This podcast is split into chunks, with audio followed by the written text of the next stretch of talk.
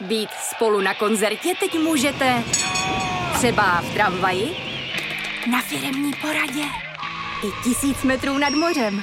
Jsme tu, abyste mohli být mezi svými kdekoliv. Tak zůstaňte ve spojení díky datům na naší nejrychlejší mobilní síti v Česku. T-Mobile.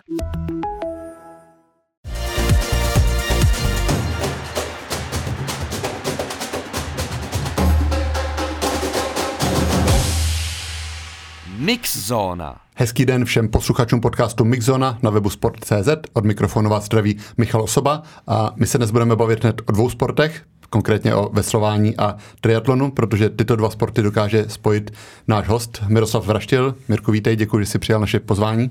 Dobrý den. Tak eh, o to, proč se budeme bavit o veslování, asi na snadě, protože v neděli startuje v Račicích eh, mistrovství světa ve veslování, které se v Česku objeví po 29 letech a Míra bude patřit na lehkém dvojskifu spolu s Jirkou Šimánkem k největším českým nadějím. Zmínil jsem, že šampionát, světový šampionát se jel v Česku naposled v roce 1993. Tehdy byl největším českým tákem Václav Chalupa a většina současných reprezentantů ještě nebyla na světě. Když už na světě byl, to by bylo nějakých deset let. Tak vybavíš si, jestli ten šampionát tehdy už si sledoval, nebo jestli třeba si byl i v Račicích, protože jsi z veslařské rodiny? No, popravdě vůbec si nevybavuju. Sice můj táta, ten, ten se možná ještě kolem veslování trošku motal jako trenér Volomouci, ale ale vlastně tohle mě jako úplně minulo. No. To asi, myslím, že v těch deseti, jedenácti letech jsem ještě moc ani nevěděl to veslování, jako o čem, o čem to je. Já jsem začal s, s veslováním asi až o čtyři roky později, takže hm, až, až tak. Hmm. Teď budeš tedy přímým účastníkem světového šampionátu, tak je, je to jeden z takových uh, sportovních snů si za tu největší akci doma, protože ne každému se to povede. Jo, určitě to je, myslím si, že to je jeden, jeden z takových i snů, co, co může sportovec zažít potom v, tom, v té své kariéře. A e, vlastně už když, když byla olympiáda, tak jsme si s Jirkou řekli, že, že nevěděli jsme, jestli budeme pokračovat nebo ne, ale jestli budeme pokračovat dál v tom dvojskifu, nebo jestli skončíme úplně, ale řekli jsme si, že vlastně doračit, že musíme, že to je, to je prostě srdcovka a když už teda skončit, tak, tak skončit v Račicích, ale zatím se teda končit nechystáme ještě. Hmm. Ono se to řešilo i na tiskové konferenci před šampionátem, jak velkou výhodou vlastně je ve veslování domácí prostředí, protože ta voda je asi plus minus eh, všude podobná. Když se fandí, tak tu kulisu vnímají všichni, tak je, je tam přece nějaká výhoda z toho, že veslujete na kanále, na který jste zvyklí? No, to uvidíme. to uvidíme. My jsme tu zažili vlastně mistrovství Evropy eh, v Raticích, bylo 2017 a dá se říct, že ta, ta atmosféra byla vynikající, to bylo úplně, úplně super. Hlavně to byl velký kontrast oproti jiným závodům, kde těch diváků na ty světové poháry za stolik nechodí. Uh, nějaká spe, taková speciální atmosféra bývá v Lucernu, ale to je spíš takový tradiční místo, takže je to, je to prostě uh, tam je to znát ty, ty kravský zvonce a zase to Švýcarsko je tam prostě cítit z, z toho fandění. A v těch Račicích to bylo zase jiný. A já si myslím, že teď to bude zase ještě víc, o to víc specifičtější, protože jsme na tom s Jirkou ještě o poznání líp, než jsme byli v tom 2017, tak uvidíme. No, máme, máme dost, dost lodí, který musíme porazit, tak snad se to povede. Jste na tom dokonce papírově nejlíp eh, z té české reprezentace. Jste byli nejlepší už loni na olympiádě, kde jste skončili čtvrtí. Letos na mistrovství Evropy také jste jako jediní a finále skončili pátí, tak uh, jsi hodně zkušený veslař, ale v téhle pozici uh, vlastně největších českých nadějí uh, jste poměrně nově. Tak uh, dělá to s tebou něco, nebo myslíš, že to může na, na vaši posádku dolehnout?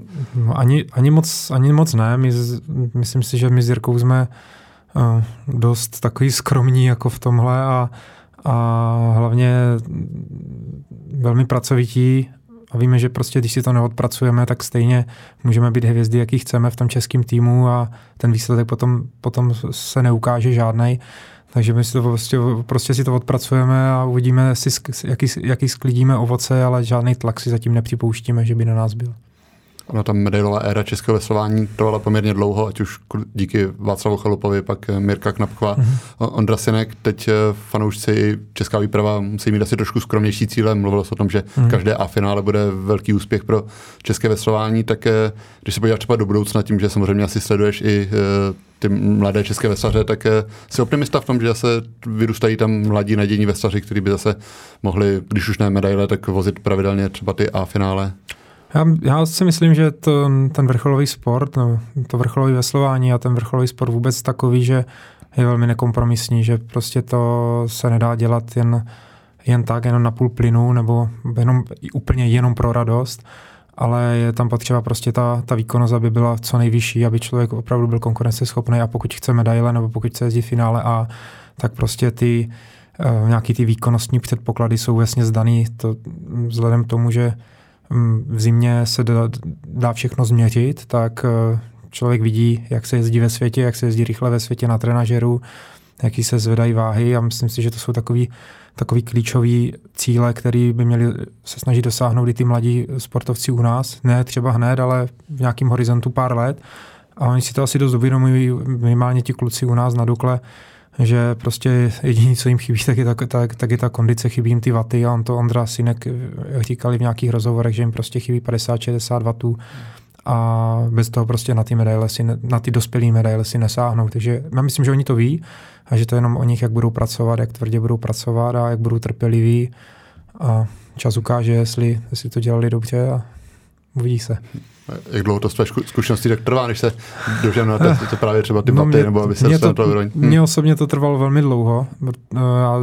Já jsem jako vděčný eh, svým rodičům, svým tátovi, že vlastně mě dokázal živit i prostě, když jsem studoval na vysoké škole a, a mohl jsem se tomu sportu věnovat na 100%, protože bez toho to asi nejde, bez nějaké té podpory a mm, bez nějakého zázemí, aby opravdu člověk se fakt tomu mohl věnovat. A Trv, mě to trvalo dlouho, no, já jsem vlastně se dostal do reprezentace až v 25 letech, takže, ale zase o to díl jsem vydržel. Teď už je to vlastně 15. rok, co reprezentuju. Hmm. Moje první mistrovství světa bylo 2007 v Mnichově, takže už je to docela dlouho a zase není jednoduchý se tam udržet na té špičce, ale jako trvalo mi to minimálně asi 6-8 let, jako dva olympijské cykly určitě, než jsem se dostal na nějakou úroveň. A teď už je to jenom o tom, abych uh, se tam udržel a snažím se tam udržet tím způsobem, že se snažím každý rok ještě zlepšit a prostě bez toho to nejde. Daří se to zlepšovat i třeba v těch fyzických parametrech, samozřejmě no, se to tím dá složitější. Uh, jako, mm, ať se, až se tomu sám divím, tak se to dátí. Jo? To je prostě, eh, každý rok sám sebe překvapím a, a i svoji manželku, která prostě vždycky si myslí, že už jako, že už země nic jako nevypadne a a najednou letos zimě jsem vzal nějaký světový rekord eh, na 6 kilometrů. A na trenažeru, jo, takže ten trenažer je velmi dobrý, dobrý jako měřítko, je to, je to dobrý ukazatel, tam prostě je vidět, vidět ta práce, dá se to fakt dobře změřit. Samozřejmě není to všechno na té vodě, ještě jsou potřeba nějaký skily, nějaký umění a, a ta technika, samozřejmě pak, když člověk jezdí v posádce, tak na to jsou už dva lidi, který, nebo my jsme dva lidi, kteří musí být nejenom fyzicky super, ale i, i právě technicky, sveslovaný a, a pak i velmi jako silně eh, mít silnou vůli a morálku v tom tréninku a zvládnout prostě ty těžké věci, aby jsme pak mohli toto ovoce nějaký sklidit. No. Ale jo, daří se mi to, i vlastně loni před olympiádou jsem říkal, říkal, že mám životní formu, že jsem nikdy takhle na tom dobře nebyl, no, ale to zimě jsem sám sebe překonal ještě trošku, takže uvidíme, no. Uvidíme, jak to, jak to člověk zužitkuje, protože, jak říkám, není to úplně všechno a uvidíme, jak to bude v těch hraticích teď jsme zmínil, že jezdíš v kategorii lehkých váh, tak eh, můžeš jenom posluchačům připomenout, eh, jaká jsou vlastně ta pravidla, nebo jak je jeden limit, do kterého se musíte s váhou vejít? Myslím si, že, myslím si, že to je další taková, že kdybych trošku použil jako uh, kdybych, kdybych jakoby to trošku přirovnal k triatlonu, kde to jsou tři disciplíny a plus čtvrtá disciplína je přezouvání v depu, tak tady my máme s Jirkou v lehkých váhách, prostě máme máme jednu disciplínu veslování na vodě a pak druhá disciplína udělat váhu. Mám, musíme mít vlastně průměr posádky 70 kg. A maximum jednoho člověka v té posádce může 72,5 kg, což by znamenalo, že ten druhý, kdyby měl jeden 72,5, tak druhý myslím 67,5 což teda nevím, jak já bych vypadal, 1,84 m a 67 kg, asi jak nějaký cyklista. Ale takže to je ještě takový, takový další, další krok, který my vždycky musíme udělat, musíme brát v potaz a, a ze zimy, kdy máme kolem 75 kg, jako zhodit na těch 70 na ty závody, taky to není úplně jednoduchý, protože moc toho tuku jako nemáme, takže mm, je to takový, někdy je to challenge, hlavně ze začátku sezóny, ale mám jako v těch lehkých, lehkých kategoriích to takhle mají všichni, takže jako někdo hubne víc, někdo hubne míň, někdo víc potí před závodem, někdo je jako přirozeně hubený, ale pak stejně jako na té váze máme všichni 70, takže o to je to pak možná i vyrovnanější ty závody jsou. Že pak během té sezóny už se snažíš držet to váhu konstantní, nebo občas po závodech to eh, malinko vylítne? Trošku to, no, jako, a myslím hm. si, že do druhého dne po nějakých závodech to vylítne o dost. že já jsem jak houba, takže prostě do sebe člověk, uh, a ono vlastně, my třeba ten týden před závodama už tolik nejíme, protože i toho tréninku třeba tolik nemáme, takže, takže nejíme tolik a oni ty svaly trošku splasknou. Takže ono po tom závodě dojde takové jak kdyby super kompenzaci, že člověk do sebe dostane nějaký cukry, nějaký jídlo a zaleje to vodou a najednou prostě ty svaly se nafouknou a, a člověk, rán, že ráno měl 70 kg na váze, tak večer má 76 a vůbec jako to na sebe ani nevidí a druhý den ho trošku bolej nohy, že má oteklý. No. Takže, ale ono to pak většinou splaskne, to je jenom voda a je to taková nějaká reakce toho těla ale pak si to většinou držíme kolem těch 72 kg, asi 72,5 a zase blíží se ty závody, tak prostě míň se trénuje, míň se jí a musíme to mít pod kontrolou, no, jako není to, nejde to úplně podcenit, no, protože pak to není úplně sranda to hmm. hubnout. My náš podcast natáčíme ve středu, šampionát začíná v neděli, takže už teď si nejel na speciální dietu, už si omezil trošku já jsem, já jsem sám překvapený, jak jsem hubený právě, ale možná, možná mi k tomu pomohli teď ty tři týdny v Chorvatsku, co jsme byli, na tom tréninkovém kempu, protože jsem se tam snažil právě skloubit ty tréninky jak veslování, tak právě s, s tím tréninkem na, na triatlon na Ironmana, kterým si tady asi budeme ještě povídat. Určitě. A asi tím, jak jsem prostě tam otrénoval dost, dost hodin, a tak, tak myslím, že jsem ještě do, dopálil nějaký zbytky tuku a možná i ty svaly trošku splaskly, ale cítím se jako dobře, takže uvidíme, uvidíme jak, jak, jak to prodáme potom. V ne, první závod na poví určitě. Teď ta váha ukazuje kolik? Jo, dneska jsem, jako já myslím, že ráno mám třeba 71,5, 72 kg, po tréninku jsem měl na to, že pršelo, už je docela chladno, má se ještě ochladit, na neděli má být 11 stupňů, což teda je paráda. A, a tak, tak po tréninku jsem nějaký 70,8, což je prostě úplně super. Jo. To tak asi o kilo než co mývám jako běžně jakhle před těma závodama, takže jako super. Stalo se někdy před závody, že byste to měli opravdu na hraně, že byste se s Jirkou báli, že se nevejde do toho limitu, že byste a... na poslední chvíli ještě schazovali poslední gramy? Přijde, přijde že se bojíme vždycky, a že se ale nebojíme toho, že tu váhu neuděláme. Uh, přece jenom jako to tělo je prostě chytrý a ono tu, když se člověk dostatečně obleče a začne se hýbat, uh, tak, tak se začne potit a to, to prostě je super, ale spíš se bojíme pak toho, toho následku, protože my se, my se vlastně vážíme dvě hodiny před každým závodem, takže my, my teďka vlastně v Račicích nás čekají minimálně čtyři závody, protože máme čtvrtfinále, máme hodně lodí. A takže dvě hodiny před každým závodem musíme navážit 70 kg nebo průměr 70 kg, takže spíš se spíš jsou takové obavy, jak se člověk bude cítit po té váze, aby si se stihne doplnit, dopít tu vodu, něco najít, nějaký cukry a jak se bude cítit v tom závodě, protože někdy prostě se cítí, cítíme skvěle, úplně super a někdy jako nocou mač. No. jo, stalo se nám vlastně letos eh, v Bělehradě na, na, na světovém poháru, že jsme měli, sem, měli jsme semifinále a oni vůli počasí vlastně posunuli závod o tři čtvrtě hodiny, takže my jsme měli od, od našeho vážení do, do startu jsme měli dvě a tři čtvrtě hodiny, nejenom dvě a mě to já nevím, co se stalo, ale mě to nabilo tak, že my jsme vyhráli to semifinále, ale to byl nejjednodušší závod, který jsem v životě snad jel, jo, takže jako kdyby se to stalo i teďka v Račicích, tak se vůbec nezlobil, ale jsem o, o, o něco hubenější, tak uvidíme jak je to náročné to hubnutí třeba i na psychiku, protože vím, že třeba judisti mm. nebo skokani na lyžích popisují, že když hubnou, tak samozřejmě pak uh, chybí ta energie a jsou třeba i protivnější. Mm. Pozoreš na sobě, že se, je ta psychika tím trošku i poznamenána občas? Ně, někdy, někdy asi jo, no to by možná mohla vykládat manželka, jestli jsem podrážděný nebo ne, ale, ale snad, jako víme o tom, no, že uh, i Jirka, že prostě člověk je takový unavenější, jako ospalejší, takže je dobrý prostě to tělo poslouchat, trošku si odpočinout. No a jako uvidíme, no, ta psychika, jo, asi to trošku ovlivňuje, ale jak říkám, ne, možná to naše okolí to bude spíš vnímat víc než my.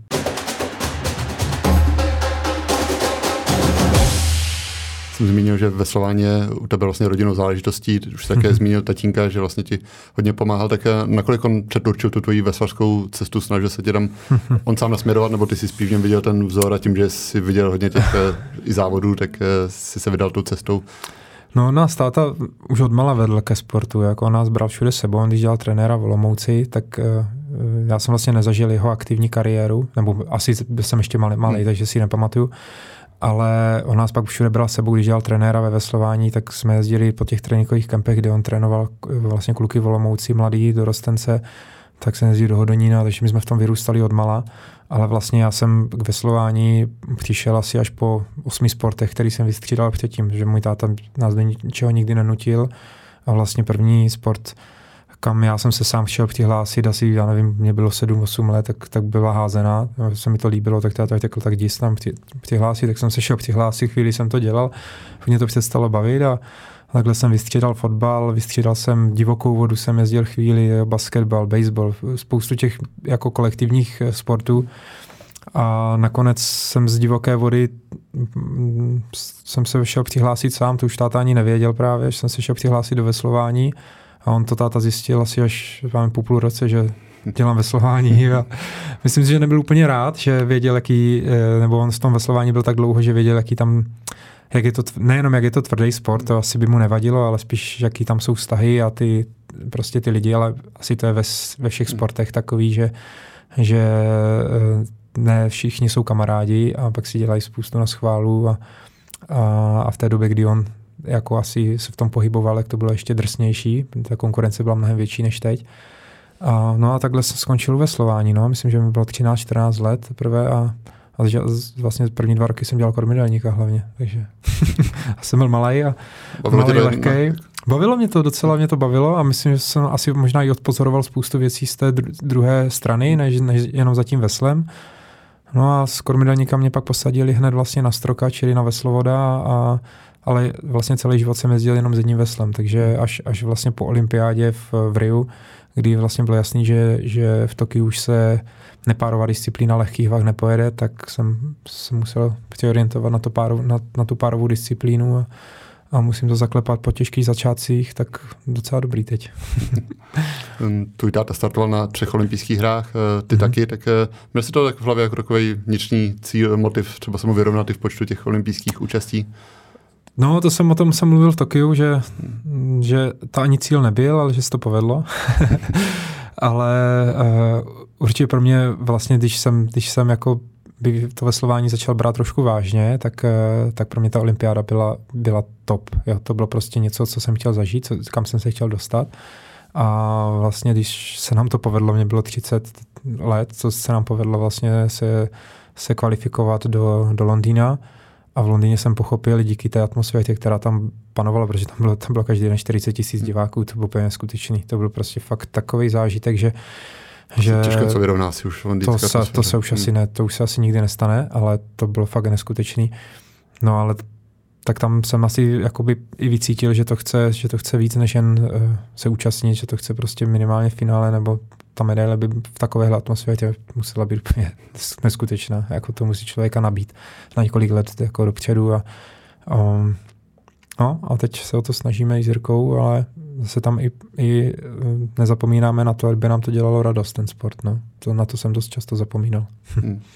Ty jsi o tom právě mluvil po, to, po závodě po finále v Tokiu, že je důležité, aby vám to dělalo radost, že kdybyste se loučili, tak by byl mm-hmm. Račice samozřejmě ideální místo, ale mm-hmm. teď si naznačil, že se loučit nehodláte, takže bavíte se už i o té čtvrté olympiádě, protože je za dva roky, za rok už se vlastně bude bojovat o ta olympijská místa.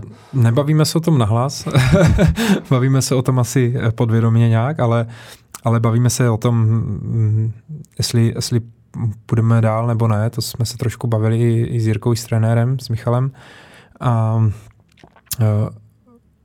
přece jenom ta olympiáda je za chvíli, jsou to už jenom dva roky vlastně, příští rok je kvalifikační, takže mm, jako to hrozně rychle uteče a pracovat pak může člověk zbytek života, že jo, ale eh, s Jirkou jsme se už dohodli už i loni, že prostě bude záležet na tom, jak zajedeme na Vraticích.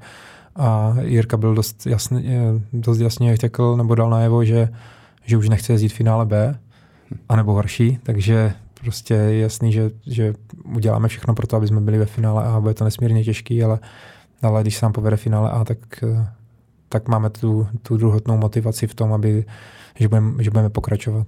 Což opravdu podle toho jednoho závodu se budete rozhodovat. Je to tak, je to tak, no.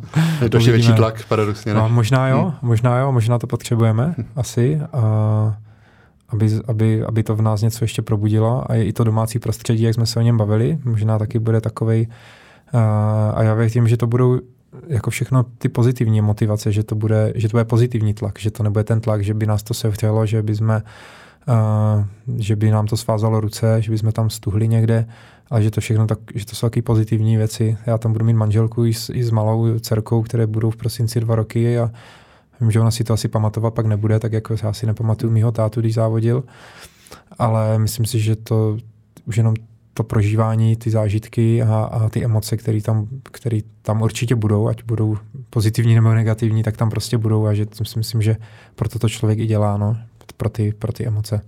Mimochodem, táta také dorazí nebo snaží se na ty vrcholné závody, když může. Nevím, jestli dorazí na ty, na ty prvotní jízdy, ale uh, protože on je vlastně taky se mu povedlo kvalifikovat na Havaj, na Ironmana, No, ale sehnal letenky už na 24. kdy my bychom měli mít finále, takže jako na finále tam nebude. ale myslím si, že to nevadí, že on, on je zase takový, že on, to, on by to stejně radši sledoval zpovzdálí, protože on by to možná nepřežil. No. to hodně prožívá. Prožívá to určitě hmm. hodně a mm, myslím si, že bývá mnohem víc nervózní než já a zažil jsem to i při Ironmanech vlastně, když jsme spolu startovali já jsem svého prvního Ironmana kdysi v Austrálii a stali jsme spolu ve vodě a já jsem měl tepovku 40 a on měl, on měl možná zastavu srdce pomalu, protože byl strašně nervózní a to už měl za sebou asi 30 Ironmanů nebo kolik, ale strašně nervózní, takže myslím si, že by byl nervózní teď, možná víc, než když to vidí jenom v televizi. Ty jsi zmiňoval to období po olympiádě v Rio, kdy se měnily ty olympijské disciplíny v lehkých mm. váhách, že to bylo náročné. Uh, vím, že jsi někde říkal, že jsi měl takovou krizi trochu, mm. uh, možná i motivační, tak uh, byl jsi třeba tehdy nalomený, jestli pokračovat dál, nebo jestli se vrátit jinou cestou, mm. nebo jsi byl rozhodnutý, že to mm. zkusíš? Byl jsem, byl jsem, takový, byl jsem takový trošku burnout, byl jsem trošku vyhotělej, protože jsem byl přesvědčený, že jsem udělal už jako hrozně moc v tom sportu a že už asi jsem narazil nějaké svoje limity, že už to dál nejde. A ty změny, které nastaly, tak prostě dva, tři měsíce jsem se v tom trošku jako potácel. No a vlastně, když uh, v ten rok vlastně přišel na, náš nový head coach Simon Cox z Anglie a, a s ním jsme si několikrát jsme si telefonovali, pak jsme několikrát spolu seděli a mě to strašně nabilo, protože jsem viděl, že ten člověk prostě ví, uh, ví co dělá, že to umí a že z něho bylo hrozně cítit, že, že bude moc rád pracovat jako s velmi vysoce motivovanýma lidma, že to prostě je to, co ho baví. Takže v tomhle jsme si sedli a myslím si, že jakoby bez něho asi bych tady možná nebyl. No, určitě. A pak vlastně jsme s ním začali spolupracovat mnohem, mnohem už a vlastně náš trenér Michal Vabroušek taky a myslím si, že tím jsme, že jsme si nastavili prostě nějakou filozofii toho tréninku, změnili jsme některé věci a, a od té doby jsme pracovali trpělivě až vlastně do, do toho Tokia, kdy, kde se nám to docela povedlo. Jak jste se vlastně dali s Jirkou Šimánkem dohromady? Byl to idea trenéru nebo sami jste se no, domluvili? No, to vlastně nás bylo docela hodně eh, jako ve těch lehkých váh tady v, Česku, který, který jsme na tom byli dost výkonnostně podobně. Vlastně to mají bývalí parťáci ze čtyřky, co jsme jezdili pak ještě pár, pár dalších kluků, takže nás bylo hodně a to bylo super, protože jsme měli takovou docela velkou tu vnitřní konkurenci v tom týmu. A to mě asi vyhovovalo, i když to není to úplně příjemný, když každý, každý trénink, když se má jenom vytrvalost, tak prostě člověk se furt kouká, jestli je první, není první. Jo. Jezdili jsme vedle sebe dlou, dlouhý tréninky, hodně kilometrů. A vlastně pak jsme měli kontrolní závody kde jsme, kde se jezdili vlastně kombinace, uh, kombinace vlastně střídali jsme se po každém závodě. Jsme odjeli jeden závod s jiným parťákem, hned jsme se vyměnili, za hodinu a půl jsme měli druhý a vlastně takhle, takhle jako vzniknul ten náš dvojsky v a my už jsme tam pak nikoho nepustili, no. Protože Jirku, Jirka, i když, jsme, když se nám třeba ne, nepo, nepovedl nepovedlo mistrovství Evropy v Glasgow, to bylo 2018, jsme opravdu jako, jako podělali, to, prostě to byl takový nějaký divný, nějak, nic nám tam nesedlo, prostě bylo to nějaký divný. A pak jsme si to trošku jako i právě s tím Simonem a s Michalem trošku jsme si udělali takovou psychoanalýzu naší, vyházeli jsme z hlavy ty věci, které jsme tam měli. To bylo úplně super. Všechny ty jako to, takový ty pochybnosti o sobě, o tom druhým a to bylo, to bylo, to si myslím, že právě i chybí možná spoustě trenérů, aby dokázali prostě otevřít ty sportovce, aby oni vypustili všechno, co z té hlavy mají a otevřeli se jeden druhýmu potom. A myslím si, že to nás jako nakoplo a měli jsme tam vlastně pak splnit ještě Měli jsme znovu jet jak kdyby takový kontrolní závody a Jirka řekl, že protože nás možná čekalo 6, 8, 15 stovek jako závodník a Jirka řekl, že už jako další nechce, takže jsme hned první jeli tak rychle spolu, že jsme tam pak nikoho nepustili. Vy, vyjeli jsme strašně rychlej čas a najednou, a to bylo 14 dní po tom mistrovství Evropy.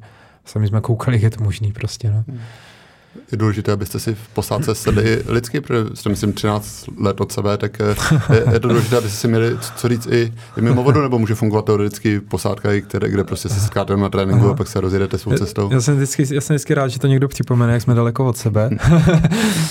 protože mě, mě, to vůbec jako, uh, já, já, to takhle vůbec nevnímám, hmm. jo. Přijde, že Jirka je velmi jako vyspělý, velmi chytrý kluk, hlavně jako my v tom týmu vůbec v tom v tom týmu Michala Vabrouška máme jako kluky, kteří jsou fakt chytrý, prostě jsou to chytrý, chytrý kluci, jako studují prostě chemické školy, takže asi něco musí znát a, a, a jsou podle mě jsou mnohem starší, než, než kolik to mají na papíře. A já se zase cítím o něco mladší, i možná díky nim.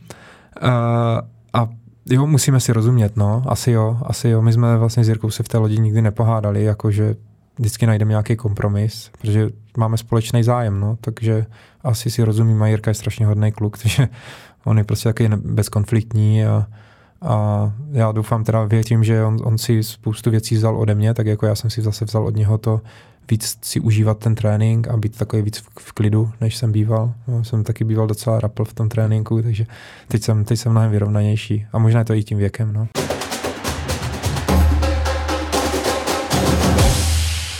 Vás eh, žene dopředu? Je to hlavně tam, to opravdu, že vás to baví, že i ty tréninky vás baví, nebo je tam i ta touha po medaili, že zažili jste už čtvrtý místa, že tam má člověk před sebou nějaký cíl, na který by rád dosáhnul, hmm. postavit se na ty stupně vítězů? Hmm. No, těch čtvrtých míst mám hodně, no. Hmm. To je, jako je pravda.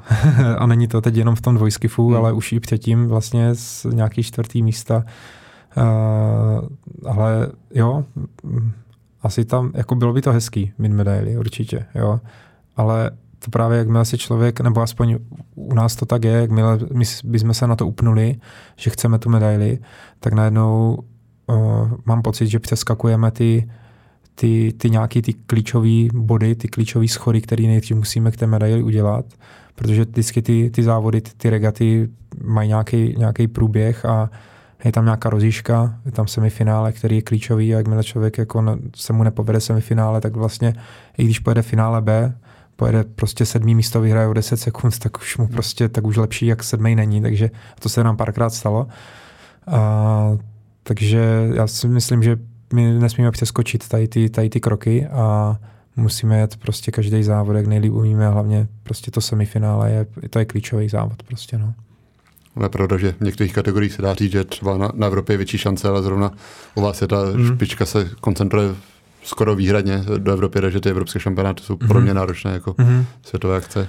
Je to tak, no, že některé disciplíny uh, mají spíš ty světové posádky, nebo ty, ty zámořské, jo, Austrálie, Kanada, Zéland, jo, Američani přijedou, Čína, jo. Um, u nás se to opravdu spíš drží v té Evropě, ale, ale nebylo to tak, no, jezdili, jezdili výborně eh, Zélanděni, kdysi jezdili Jihoafričani, jo, to jsou taky eh, mistři světa dokonce.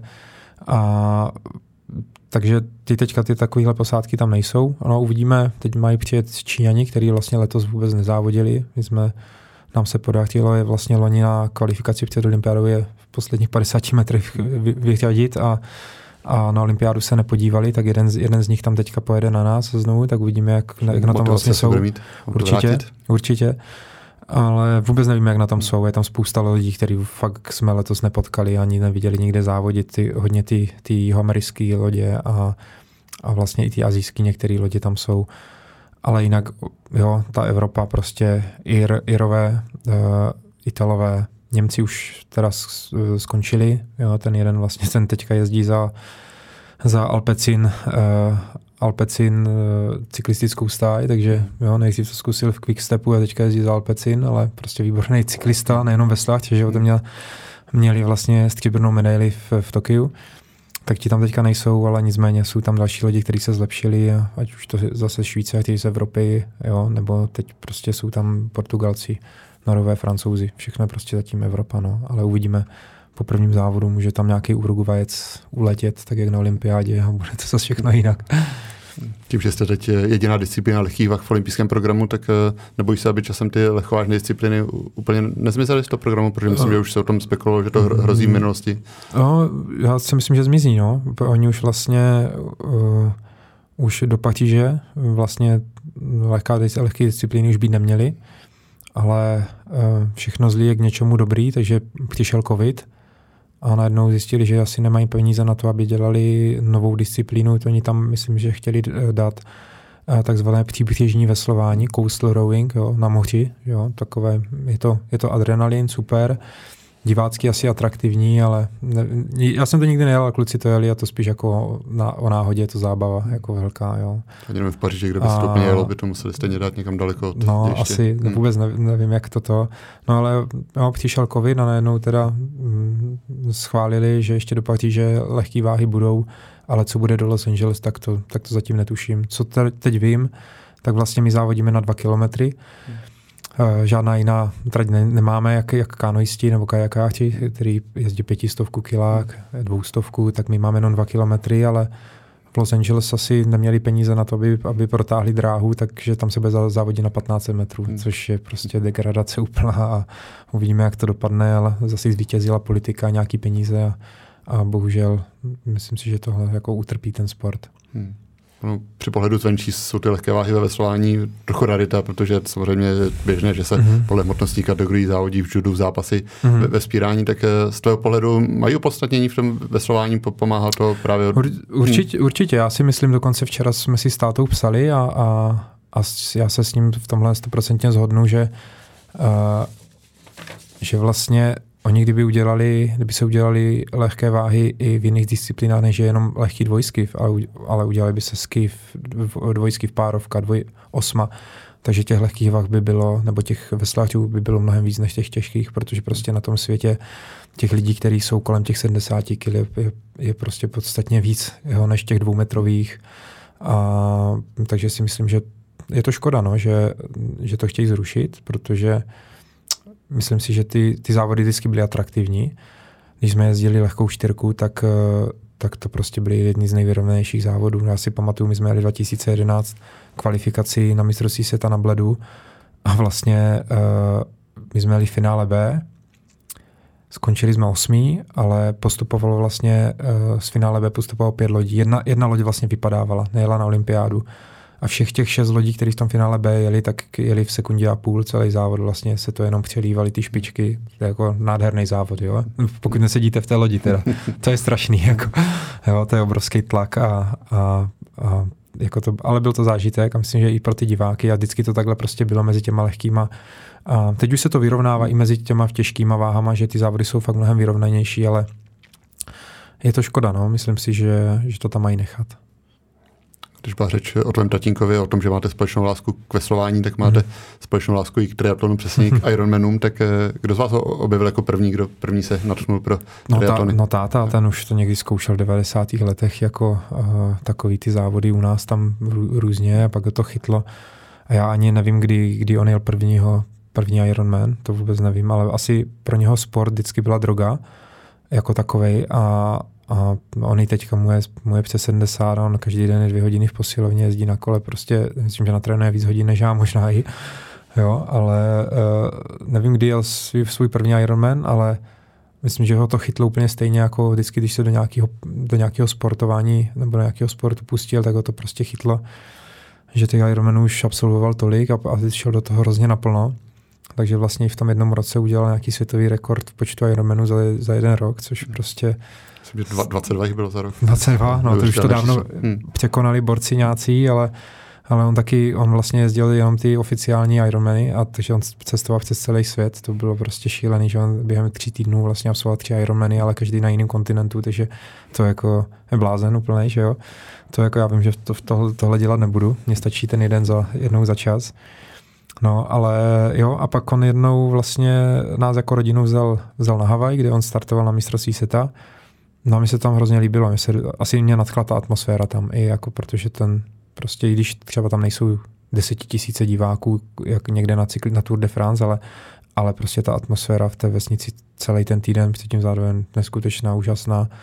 No a pak to člověk vidí na vlastní oči. Takže když mě, když mě vlastně táta asi rok na to nabídnul jestli s ním nechci jet na, do Austrálie v prosinci, tak říkám, jo, tak já pojedu a skoro, zví, skoro bez tréninku jsem to nějak, nebo specifického tréninku jsem to tam dal za nějakých 9,40 a, a prostě bylo to super, no, jako ale od té doby je to těžší a těžší, protože vždycky chci být o něco rychlejší ještě než minule. Takže tvůj první, eh, první triatlon byl na těch ironmanských distancích? Nebo jsi... Ne, nebyl, ne, uh, myslím, že jsem, že jsem právě když jsem byl mladší, tak jsem, tak mě táta vždycky někde vzal nějaký, nějaký triatlon, ale já jsem to jako uh, takovou srandu, jenom, že jsem už jsem nějak dělal to veslování, on vždycky tak pojď se mnou, tak jsem měl, takže jsem vylez, poslední z vody, jo, a na kole jsem někoho předjel a v běhu jsem, v běhu jsem byl docela slušnej, takže vždycky jsem se nějak prokousal dopředu, ale, ale jako dost často jsem se tam topil spíš, než, než že by to byla úplná sranda. To mě spíš vyhovoval ten duatlon, že jsem pár duatlonů jsem zkusil a v ten bych byla prostě moje taková silná stránka s tím kolem. No. Máš to tak pořád, že doháníš všech do druhé, třetí části spíš ztráty z plavání? Mm, as, asi jo, i když jsem, myslím, že jsem hodně zlepšil to plavání, že, že loni vlastně uh, na Ironmanu v Itálii, kde jsem se kvalifikoval na Havaj, tak jsem plaval výborně a mm, asi, asi myslím si, že to tělo má, má nějakou paměť a že vždycky každý ten závod a každý ty takový ten blok to, těch tréninků, tak vždycky si z toho něco vezmu a začínám tam, kde jsem skončil, třeba za rok začínám prostě na té stejné úrovni, kde jsem skončil minule, co, což je super, jo? že nemusím začínat úplně od, od nuly a učit se znovu plavat a i když to tak někdy třeba vypadá ze začátku, a takže i to plavání jsem dost zlepšil, ale teď uvidíme na té Havaji, tam, tam to plavání je jako, jako drsnější dost, no. tam ty vlny jsou veliký a těch lidí bude spousta.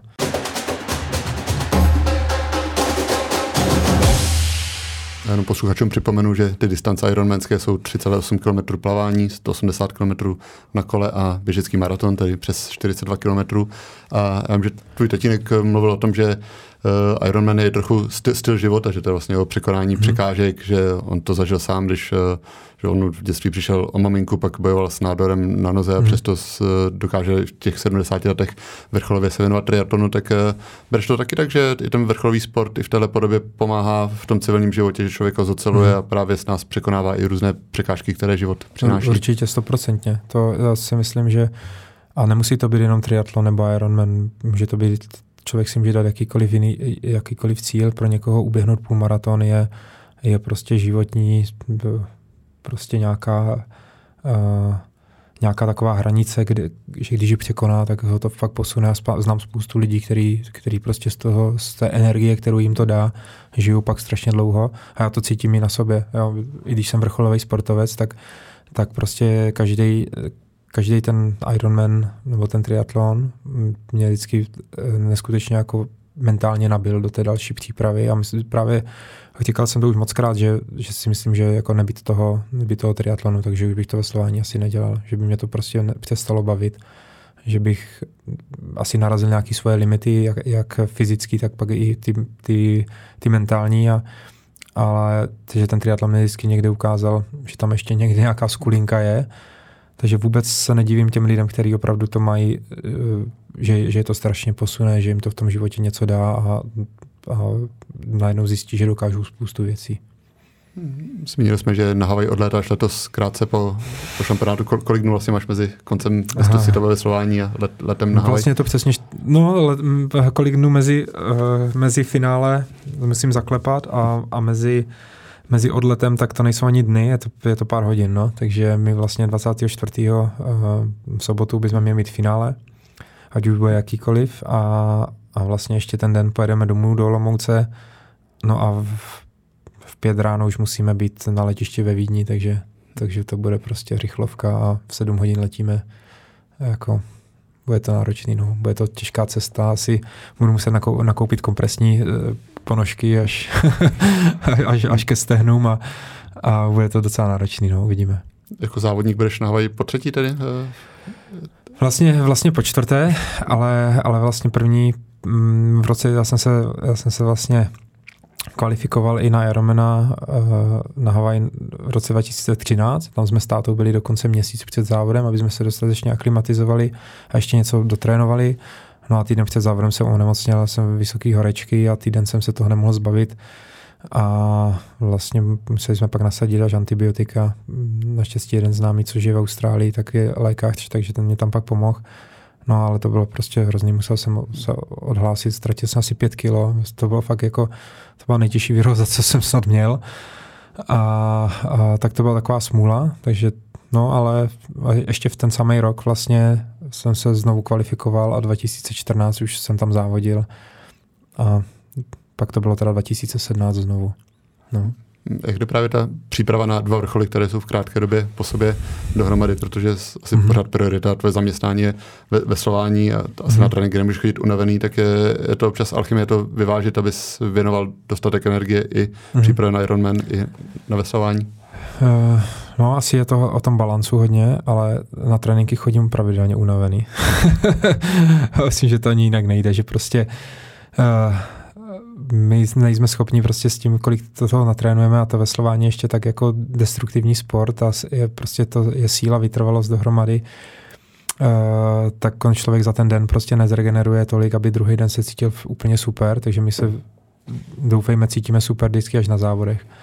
Jo, a Jo, je to o takovým balancu a teď vlastně já jsem si to vyzkoušel už v tom 2000, roce 2017, když jsem otrénoval v, v tom roce Eh, stroš, eh, stovky hodin a vlastně dával, snažil jsem se to, ten trénink udělat tak, abych měl takový bloky, abych vždycky věděl, že ten blok už prostě končí, aby, abych nejel furt v kuse jak mašina a, a pak prostě někde, někde jako úplně vyhořel. Takže jsme, jsme s trenéry vlastně vymysleli takový bloky a vlastně v tom 2017 jsem to měl úplně stejný jak teď. My jsme měli mistrovství světa na Floridě ve veslování a zatímco ostatní byli na afterparty, tak já jsem balil a ráno v pět hodin mě nabíral borec eh, na letiště a zrovna přijel, přijel afterparty autobus eh, s, s mýma kolegama a, a tahli mě ještě zpátky do hotelu, ale bohužel jsem musel na letiště a letěl jsem rovnou na Havaj a tam jsem měl vlastně zase jenom dva týdny do závodu, ale nakonec 9.17 si myslím, měl jsem to super rozjetý i rozběhnutý, ale pak prostě udělal jsem pár chyb na tom běhu a možná jsem i neměl tolik naběháno, teď už mám mnohem, teď mám mnohem víc, než jsem měl v té době. A ten maraton byl teda pekelný, ten byl, ten byl strašný, no. Takže teďka je to takový dejaví trošku, jenom je to prostě, není to z Floridy, je to, je to, je to z Vídně, je to, je to tady od nás. Ale uh, myslím si, že jsme to s trenérem, i on to nechává hodně na mě, ale že jsme to dokázali nějak dát do, docela dobře dohromady, ty tréninkové ty tréninkové bloky a, a že, Eh, snad to prodáme jak v Račicích, tak i na Havaj.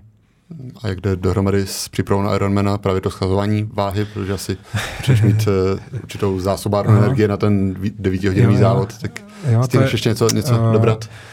To si myslím, že bude úplně v pohodě, že, to, že toho se nebojím a, a vlastně teď jsme byli na tom tréninkovém kempu v Chorvatsku, tak jsem natrénoval jsem docela dost hodin a dá se říct, dá se říct že, že vlastně když když trénuju jenom na nějaký, nebo jenom když trénuju na nějakou regatu ve veslování, tak ráno veslujeme a odpoledne máme většinou kolo nebo, nebo nějaký běh, anebo druhý veslování, posilovnu.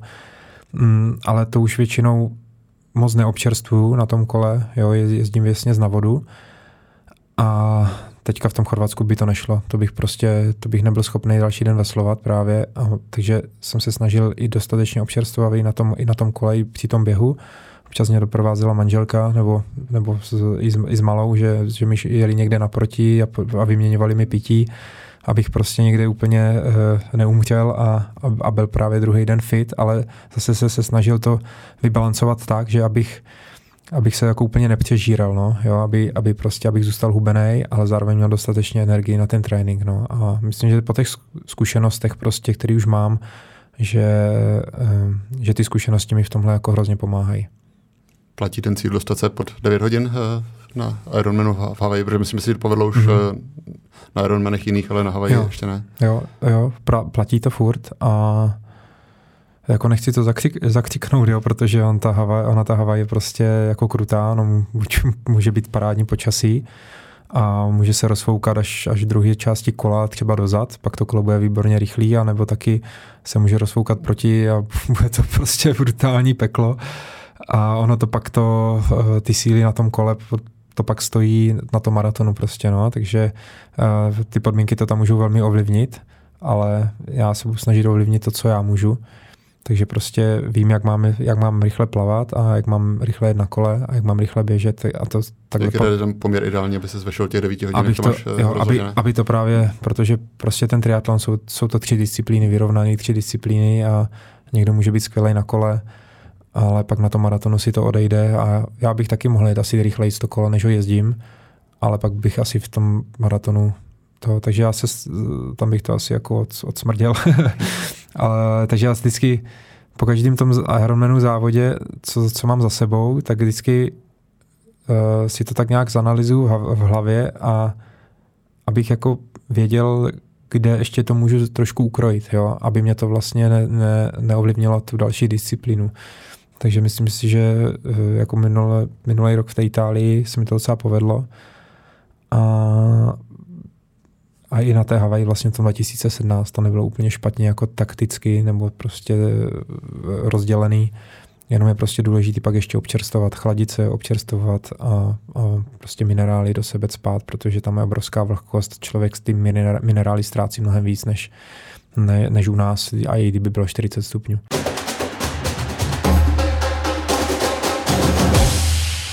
A pro posluchače jenom můžeš eh, popsat, jak eh, složité je vlastně se na Havaj dostat, jak musíš splnit kvalifikační mhm. podmínky, aby si mohl vůbec startovat mm-hmm. a jak to je nákladné, kolik vlastně musíš mít prostředků, aby si mm-hmm. mohl na Havaj vyrazit a nějakou dobu tam strávit. No, eh, vlastně po celém světě se jezdí pod, pod hlavičkou toho oficiálního Ironmanu se jezdí závody.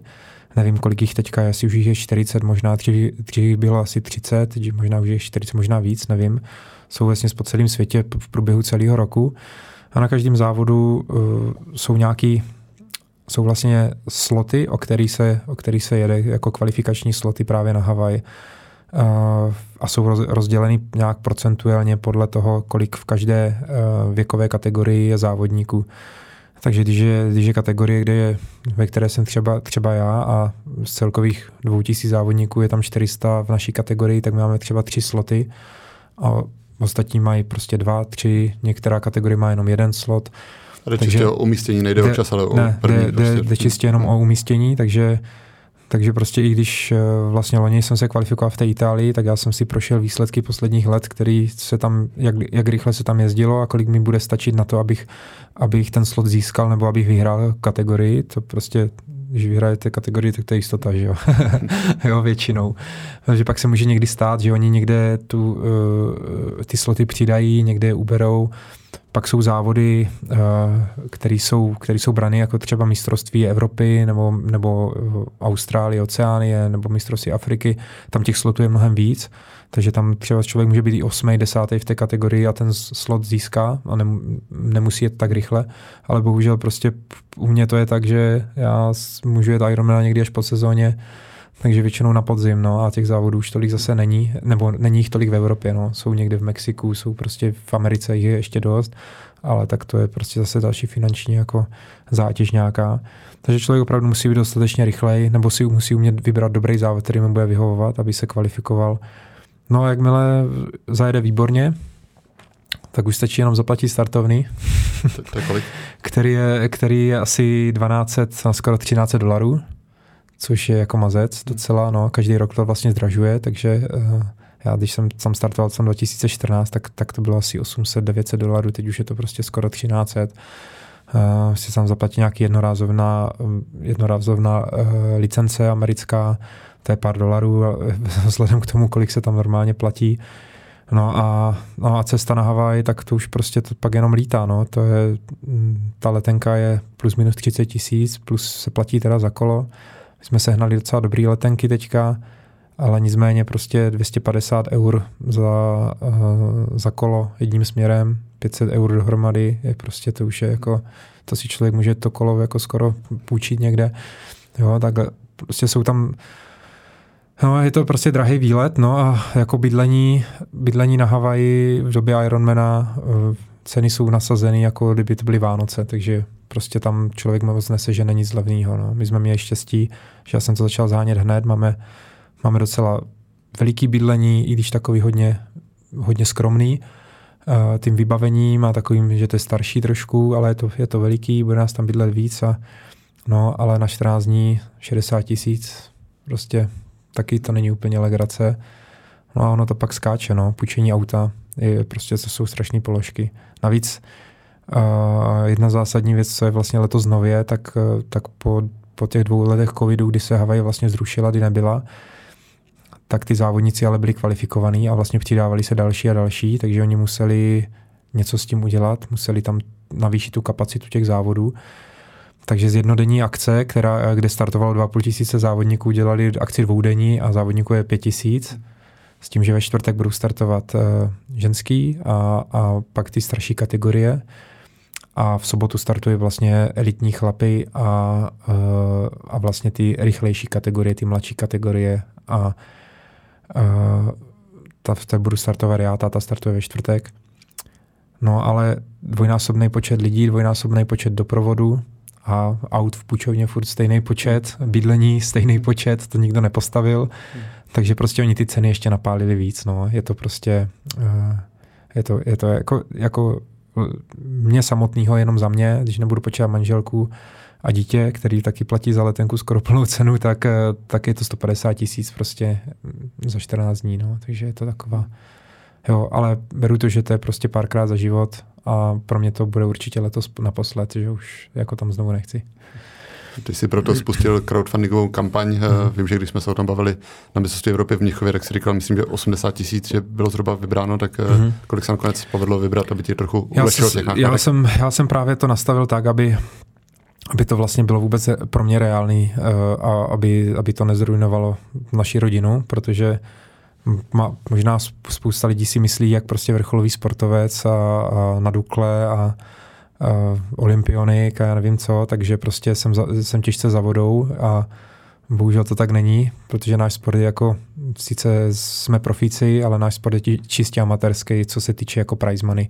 My vlastně na našich závodech, ať už je to ať už je to světový pohár, mistrovství Evropy, mistrovství světa, překonáte světový rekord, tak uh, odměny jsou nula, jo, takže, nebo prize money jsou nula a my jediný který, odměny, který máme, tak, je, tak jsou pak jako za výborný výsledek, ideálně za medaily, ať je to pár korun od, od Dukly a pár korun od svazu, ale to, jako, to je taková, uh, to se tak člověk tomu usměje a, a je rád, že to má, to jako stoprocentně, ale není to fotbal, prostě není to, není to atletika, kde si člověk zajde někde na, na, nějaký, na nějaký závody a může si vydělat pár korun jako dobrým výsledkem, to, to u nás prostě není, no. takže, takže proto jsem udělal tu kampaň a uh, aby prostě jsme nezůstali úplně na mizině, aby to prostě ne, ne, neohrozilo rodinu, když ta doba je taková, jaká je teď. No. Takže já jsem hrozně vděčný těm lidem, kteří mě podpořili a, já doufám, že si i užiju některé ty odměny, ty dárky, že pár lidí se se mnou sveze v lodi. To si myslím, že bude super zážitek i pro něj, i pro mě.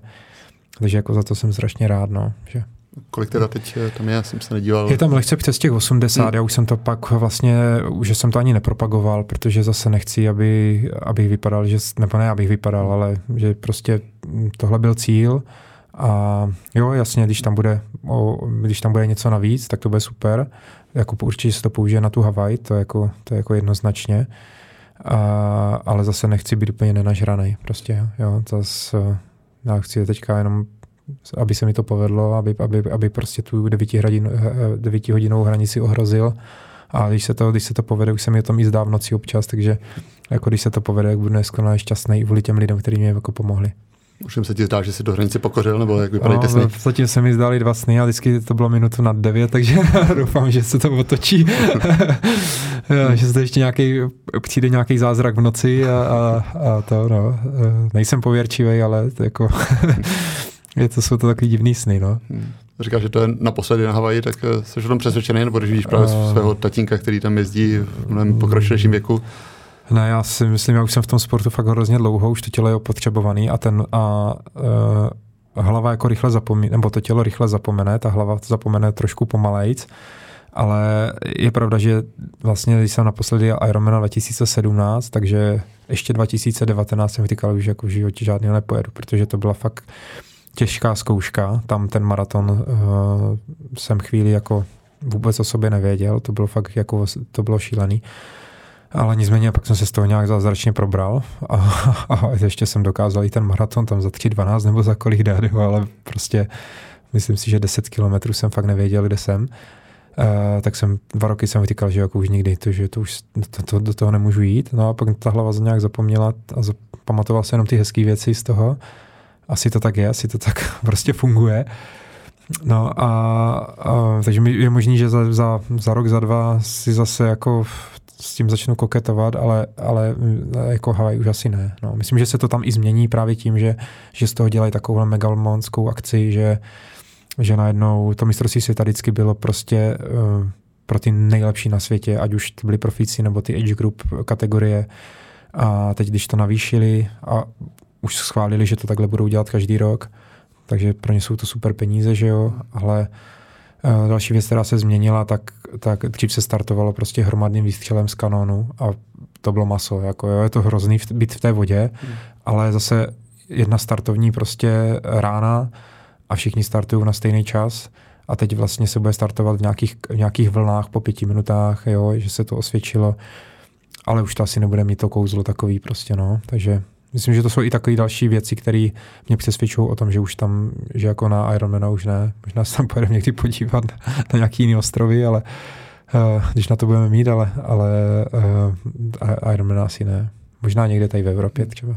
Na druhou stranu, když jsi zmínil ty věkové kategorie, tak eh, ty jsi v té kategorii 30 až 39 mm-hmm. v poměrně nevýhodné pozici, protože to by bude 40 jo, jo, jo. pár dnů po, po závodě, tak možná jako 40 bys pak měl větší šanci v té další kategorii. Mož, možný to je, taky jsme se teď o tom s někým bavili a že se to tak jako povídá, že, že vlastně když je člověk nejmladší v té, v té kategorii, tak je to super, ale já si myslím, že když, když je člověk dostatečně dobrý a má na to, tak, tak prostě to vůbec nehraje roli. Jo. Je možné, že třeba čtyři roky zpátky jsem jezdil pomalej než teď, takže, takže je, je možné, že to třeba bude i moje výhoda spíš.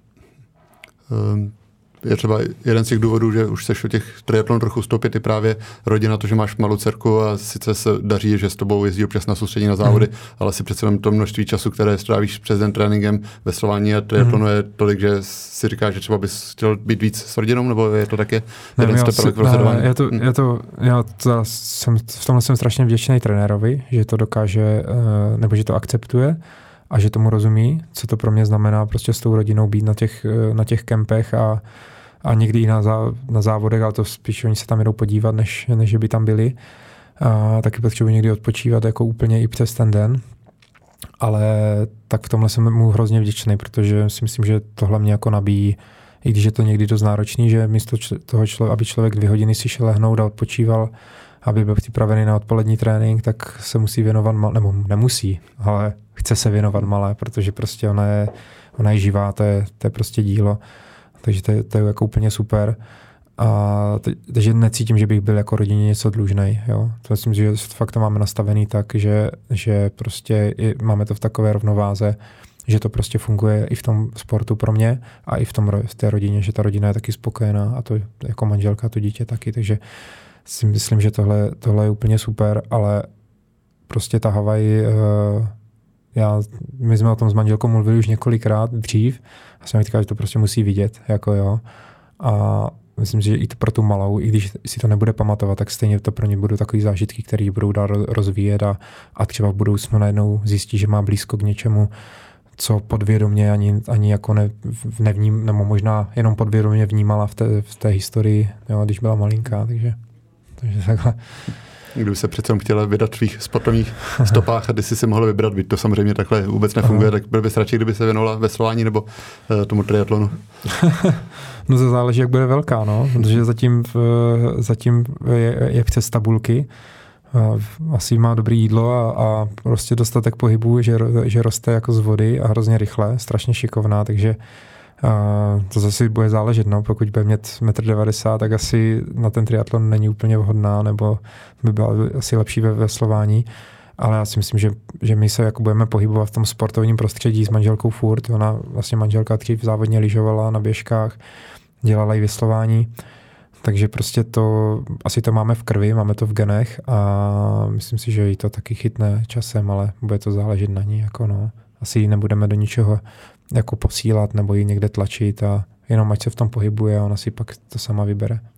Mimochodem, ještě mi teď napadlo, když jsme u té rodiny, tak vím, že ta Sigmo Lomouc hraje fotbal Lukáš Vraštil, tak eh, tím, že ty jsi s je to pouze schodamen, nebo také patří do, to do asi, rodiny? To asi zhodamen, myslím, jako neznáme hmm. se, neznáme se, no. Jako zaznamenal jsem, eh, ale, ale ne, do rodiny nepatří, no. A jako docela vraštilu je docela hodně v republice hmm. nakonec, no. Nám, že tady bylo pojítko přes to Olomouc, tak jsem Aha, jasně, jasně. Dobře, Míro, my jsme se tím dostali pomalu na konec našeho mhm. povídání. Mm-hmm. Já ti moc děkuji, že jsi přijal pozvání k nám do Mixzony a držím palce, ať ti vyplní sportovní sny ve veslování i v triatlonu. A nemyslím teď ten sen o tom 9.01, ale o tom čase, čase pod 9 hodin. Děkuji za návštěvu. Já taky děkuji ještě, a ještě děkuji teda všem, kdo mě podporují a kdo mi fandí. Díky.